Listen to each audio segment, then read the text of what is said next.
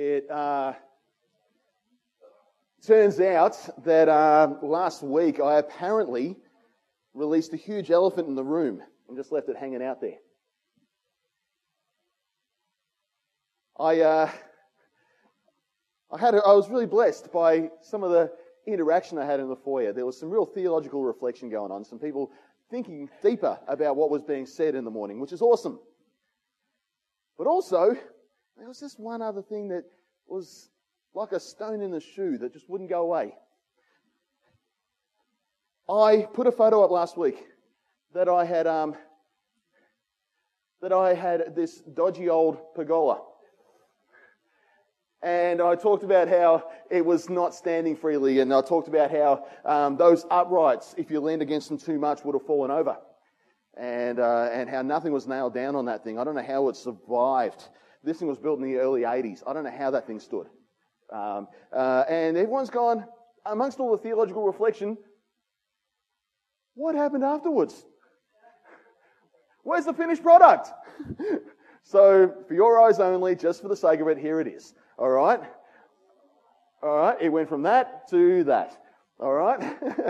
so, things changed. It looks pretty at night, different color. It's very functional, and um, I don't know where we'll park a car anymore. But that's another story. right, so there you go. If I haven't invited you for lunch yet, well, that's kind of the venue. We'll get there eventually. We're now going to get back to our own building journey. And uh, we've got a bunch more people here today. There's visitors being a long weekend. And uh, we've got some of our uh, JMA guys back. We've got, P- it's like all of a sudden, come March, we're finally hitting our stride as, as far as getting into the swing of things in the year ahead.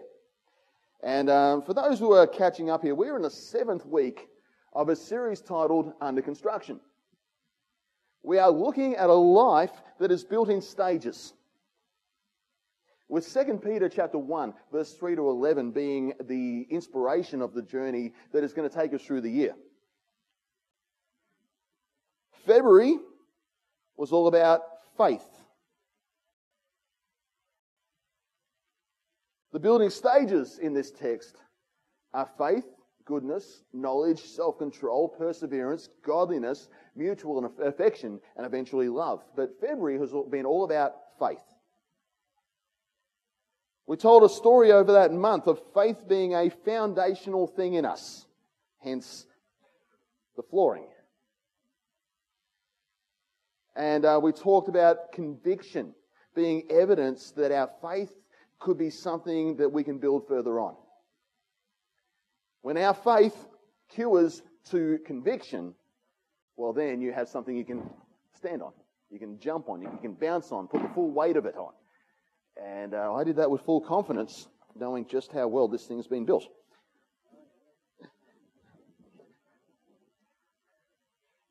March is all about goodness.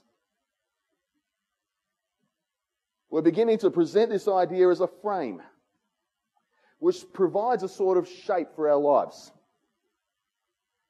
Goodness, the way the Bible describes it, is actually a rather limited commodity in the world around us. But when built on faith and conviction, goodness becomes a very powerful expression in us. And in the power of the Spirit, you and I have the potential to show the world just how true goodness can be lived out. We learned last week that goodness in the original Greek translates as moral excellence. Moral excellence is not perfection. Perfection is what we anticipate. Perfection is coming. But perfection is not fully attained this side of life. If you think you're perfect, you think you've arrived, guess again.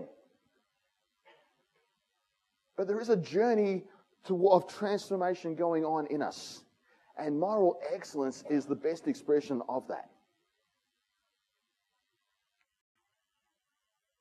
Excellence can be pretty much described as our very best or our personal best.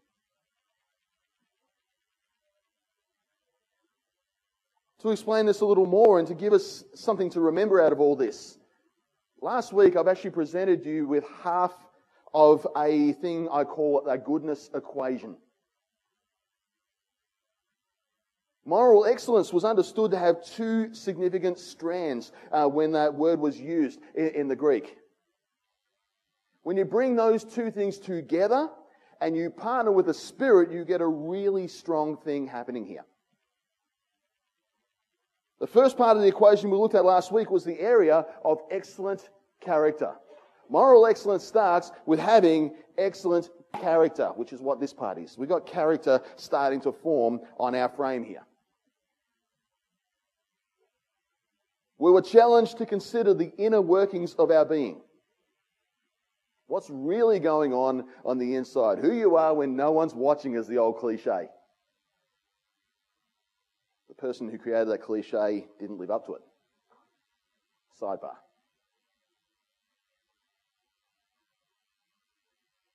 We were called to continually allow the Lord to search the inner part of us to expose those things needing attention, and to not sell out to the lesser expression of worldly charisma.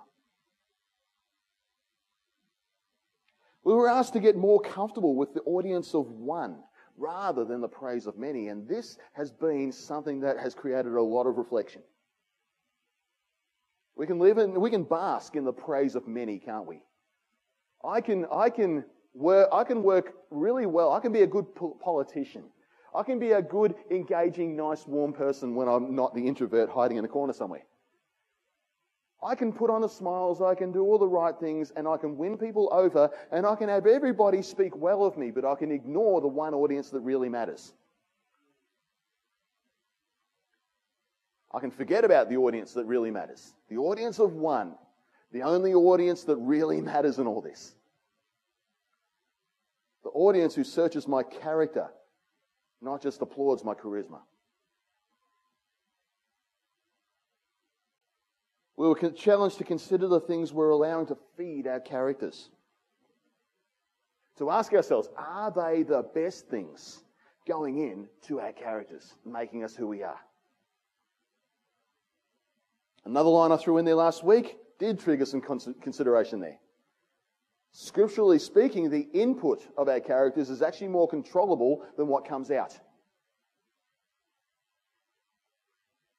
What comes out of us is actually the inevitable result of what we've allowed to go in. What comes out of us is the inevitable result of what we've allowed to go in.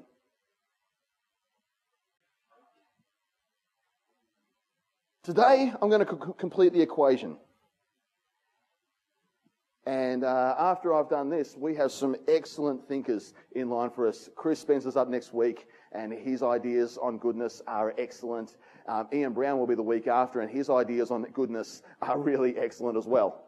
We're in for some really good input from two other speakers after this. But today, I'm going to complete the goodness equation. And I'm going to start with some things Jesus said first. And I'm just going to go around a few Bible verses today.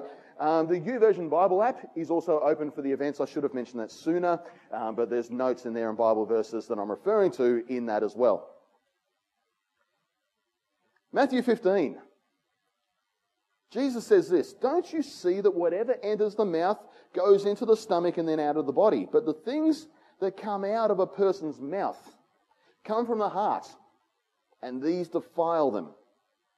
For out of the heart come evil thoughts, murder, adultery, sexual immorality, theft, false testimony, and slander.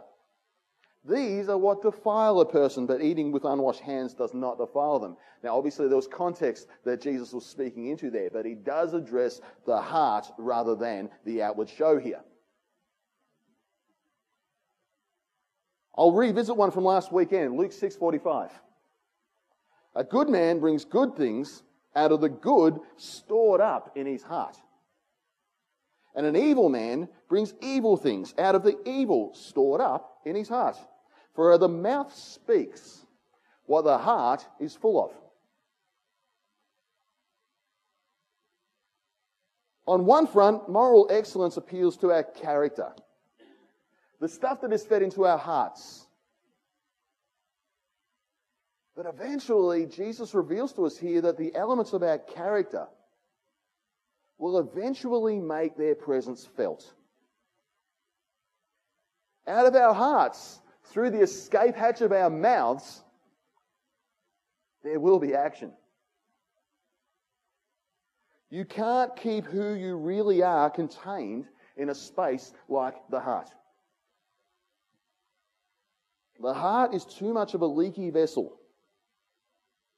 And we all pretty much wear our hearts on our sleeve in some way or another, right?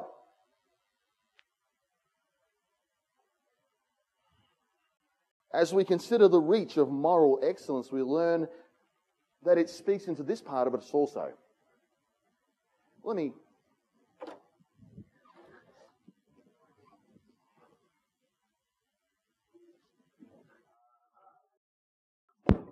Here's one I prepared earlier.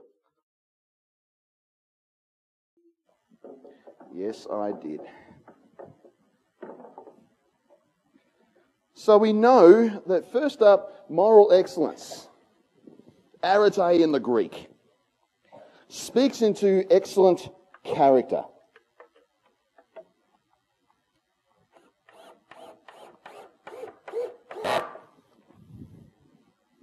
It speaks into the inner workings of us.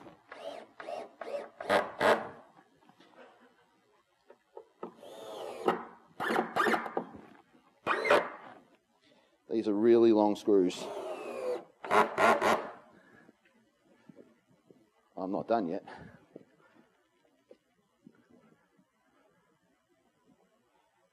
Moral excellence starts with excellent character. And then after that, moral excellence then speaks into excellent conduct. Moral excellence is excellence of character and it is excellence of conduct. Excellent. Come on, work with me. Excellent and excellent. Awesome. Awesome. It's an equation. It's like maths. Got, It's like rote learning here.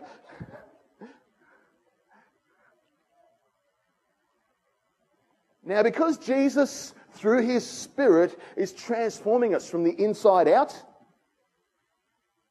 it's actually fair and reasonable that he would expect this to be the outcome. The salvation journey is a transformative one. Jesus doesn't just come into our heart and just leave us and set and forget. We don't say a prayer and go, that's it, eternity's stitched up. I go to heaven, everything's sweet, and I'll just sit around and not be any different. No, Jesus transforms us because we're anticipating something that is still to come.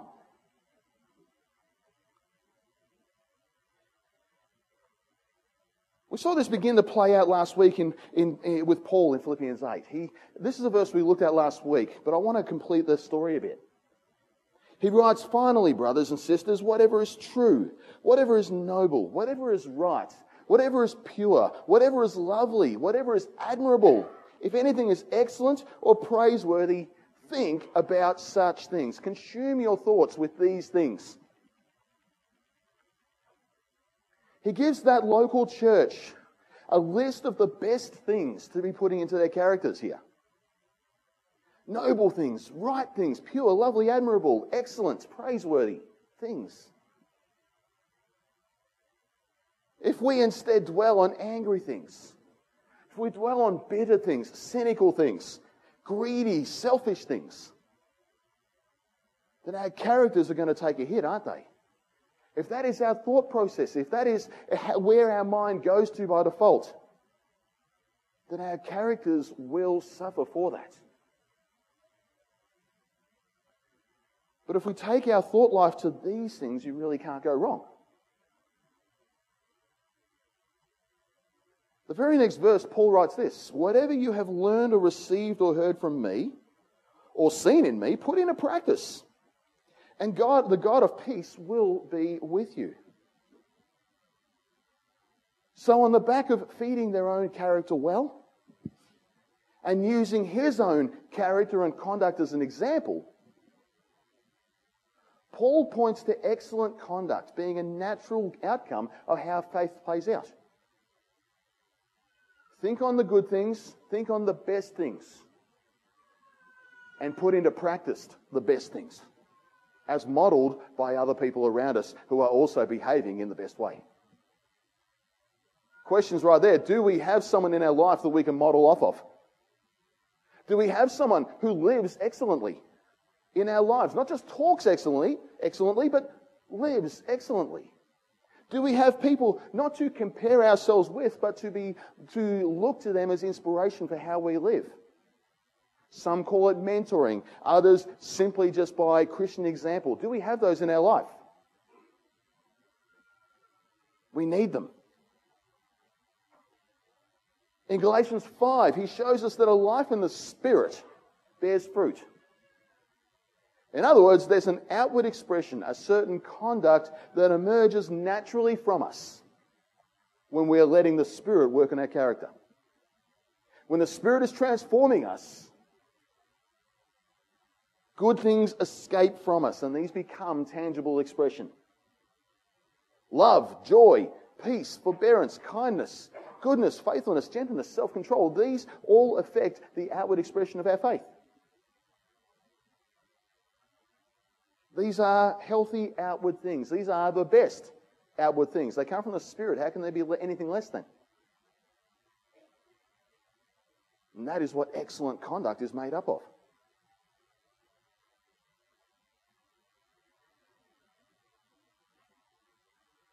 So, Paul has made a good case to show that the Spirit is very much involved in all this. This is not, again, again, this is not a sermon about try harder. This is not about you gritting your teeth and uh, let's do the, you know. This is about the Holy Spirit working and transforming in our lives. Simply through His grace, this becomes possible.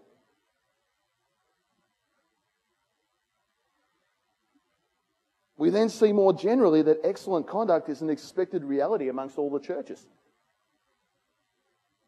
There's a number of examples of this, but there's one I'm going to point to here because it's actually instructional without pointing fingers, and I like those ones. Ephesians 5. Take note of the things I read out here as you go. For of this you can be sure, he writes no immoral, impure, or greedy person, such a person is an idolater, has any inheritance in the kingdom of Christ and of God.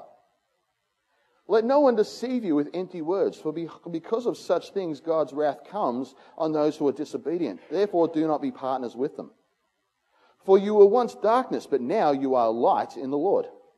Live as children of light, for the fruit of the, of the light consists in all goodness, righteousness, and truth. And find out what pleases the Lord.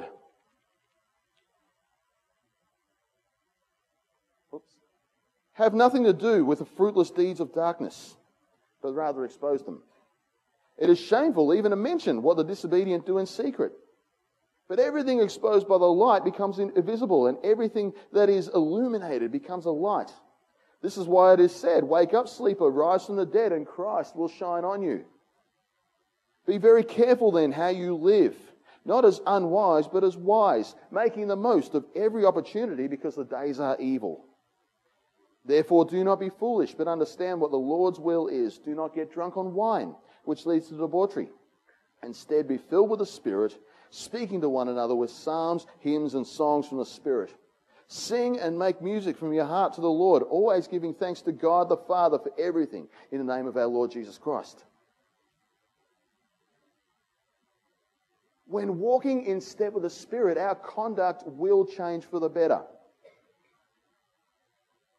and it will cause us to stand out from the world around us.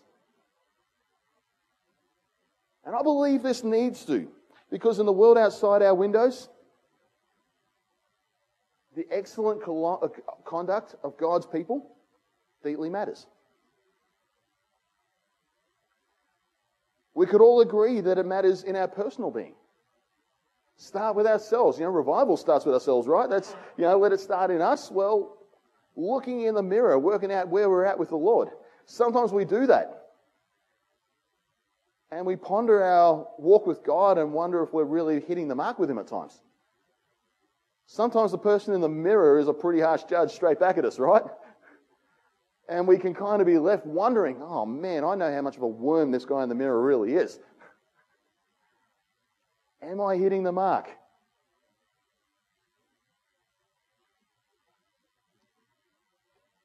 In those times where we doubt our relationship or our place of favor with God, conduct actually helps us ask better questions and bring answers. If you're asking this about other people, are they getting any further forward in their faith? Conduct helps us answer these questions a little bit. What's different about me in a tangible way is a good question to ask yourself. Before drawing judgment, what's different about them in a tangible way? Is it different because I did that? Or is it different because God did? Am I who I am because I tried harder? Or am I who I am because Jesus is transforming me? If we ask ourselves those questions as believers, the enemy wants to send doubt in our way. But if we ask those questions, I believe you'll find through discernment that the answer will always be the latter. Yes, Jesus is doing something new in you.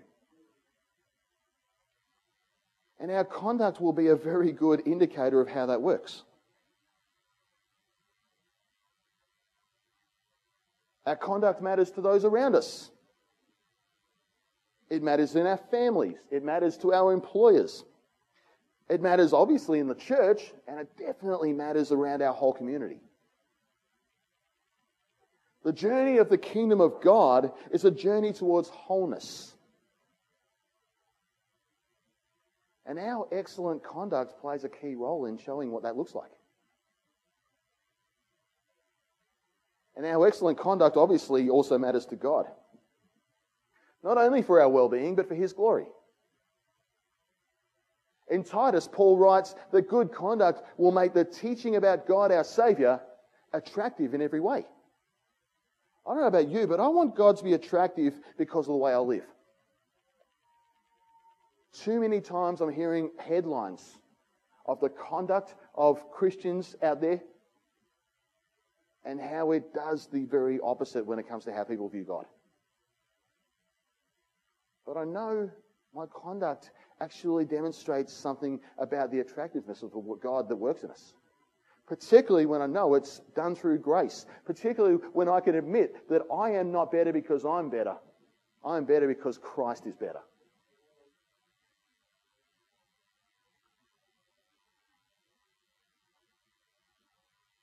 In Peter's letter, he speaks of our conduct in Christ bringing to shame any accusation by the world against us.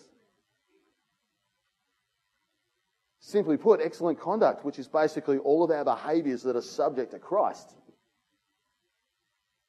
will cause the world to stand up and take notice, not just of us, but of Jesus.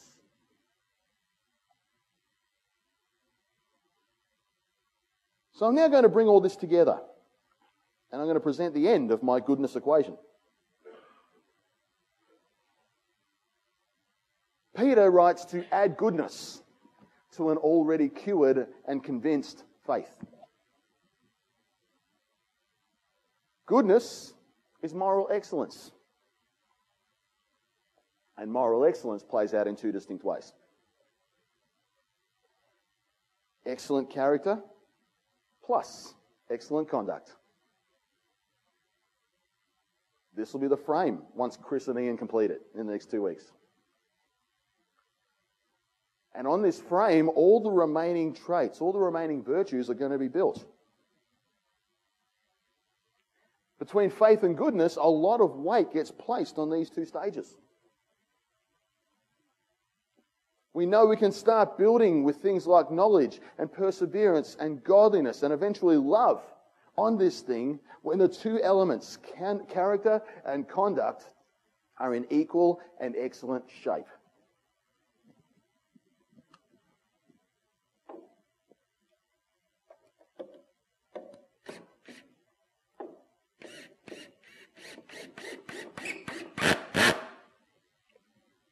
That get on the microphone, did it?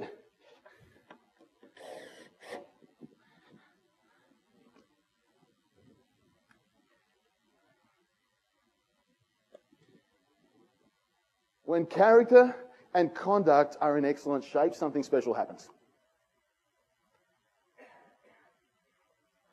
The same word used in construction is the same word used in a believer's life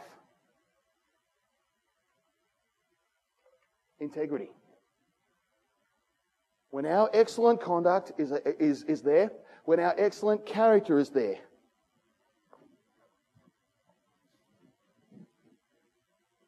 this thing can be structurally sound enough to put a lot of weight on it and to stand on it. This will be a whole lot more steadier next time. But this thing will have structural integrity. And when our faith gets solid, and when our conduct and our character get equal to each other, when they're in good standing, when we practice what we preach, we become people of integrity, not because we are better, but because Christ is transforming us.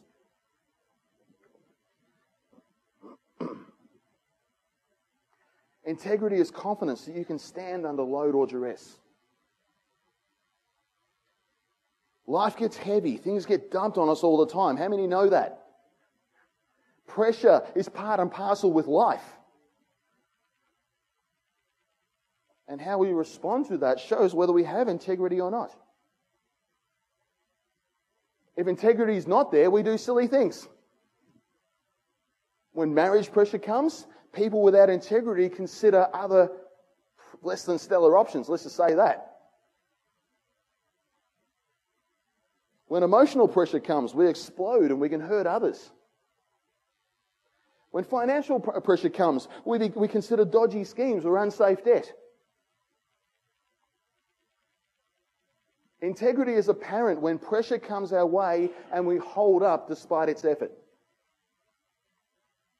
Integrity fails when we cave into it. The pillars of integrity are excellent character and excellent conduct. If one of both of these uh, pillars crack, integrity will fail. So, friends, are we walking in integrity? Our recent pressures may indicate the reality of that answer. Have you had pressure recently and how did you go with it?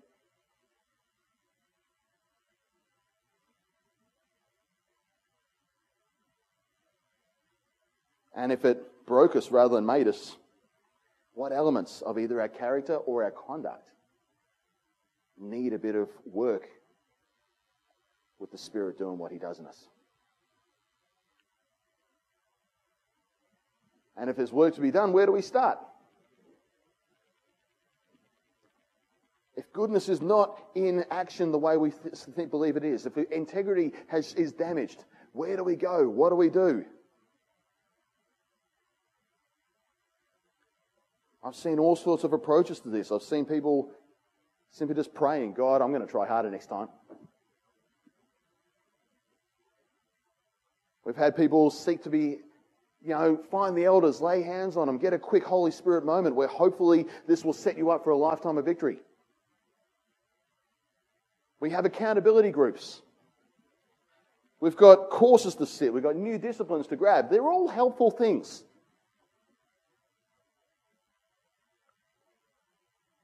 But the answer to damaged integrity is actually a whole lot simpler first. The very first place we all need to go for biblical goodness, it's a no brainer. It's at the foot of the cross. Let me share some thoughts with you. I actually want to play with Isaiah 53 a little bit here, verse 4 to 6. And I'm winding up with this. Surely he took up our pain and bore our suffering, yet we considered him punished by God, stricken by him, and afflicted. But he was pierced for our transgressions, he was crushed for our iniquities.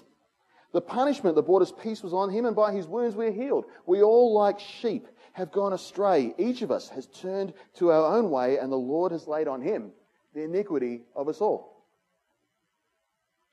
Now, this is believed to be part of an ancient song,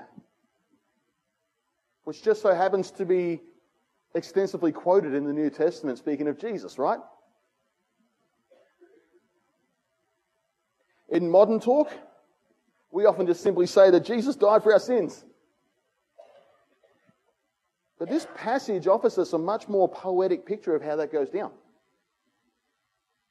It speaks of all sorts of brokenness being brought to wholeness, which is really cool.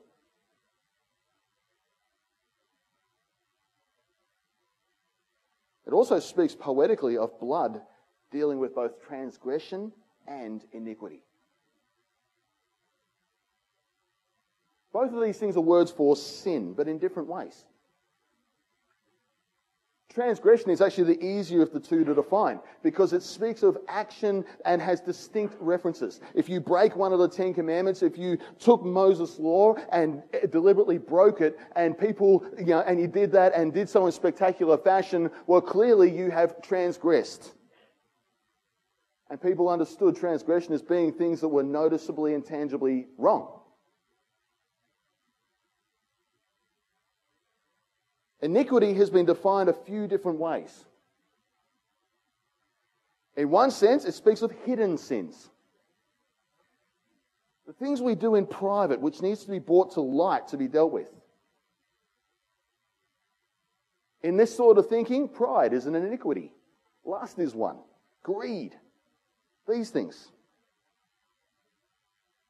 If we can go a little bit further, things like David and Bathsheba where he did everything he could to cover his tracks could also be, well, it's clearly transgression, but also his attitude towards it forms iniquity as well. Another way to describe iniquity is simply what we're capable of doing, our very nature of sin. The poetic picture states that the servant will be pierced, externally broken for external brokenness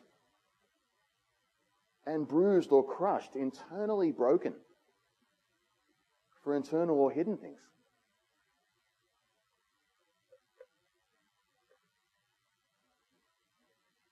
Some people here are very good at making our conduct look really squeaky clean.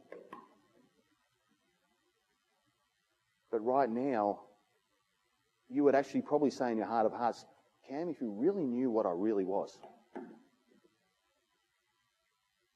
you really knew what I really was, yeah, you'd see something less than stellar. Other people are working like mad on just dealing with their hearts, but it's just there's a break, a breakdown between this and this. In my heart of hearts, I'm putting all the right things, but I still just cave and my conduct fails. Both those things can be met at the cross.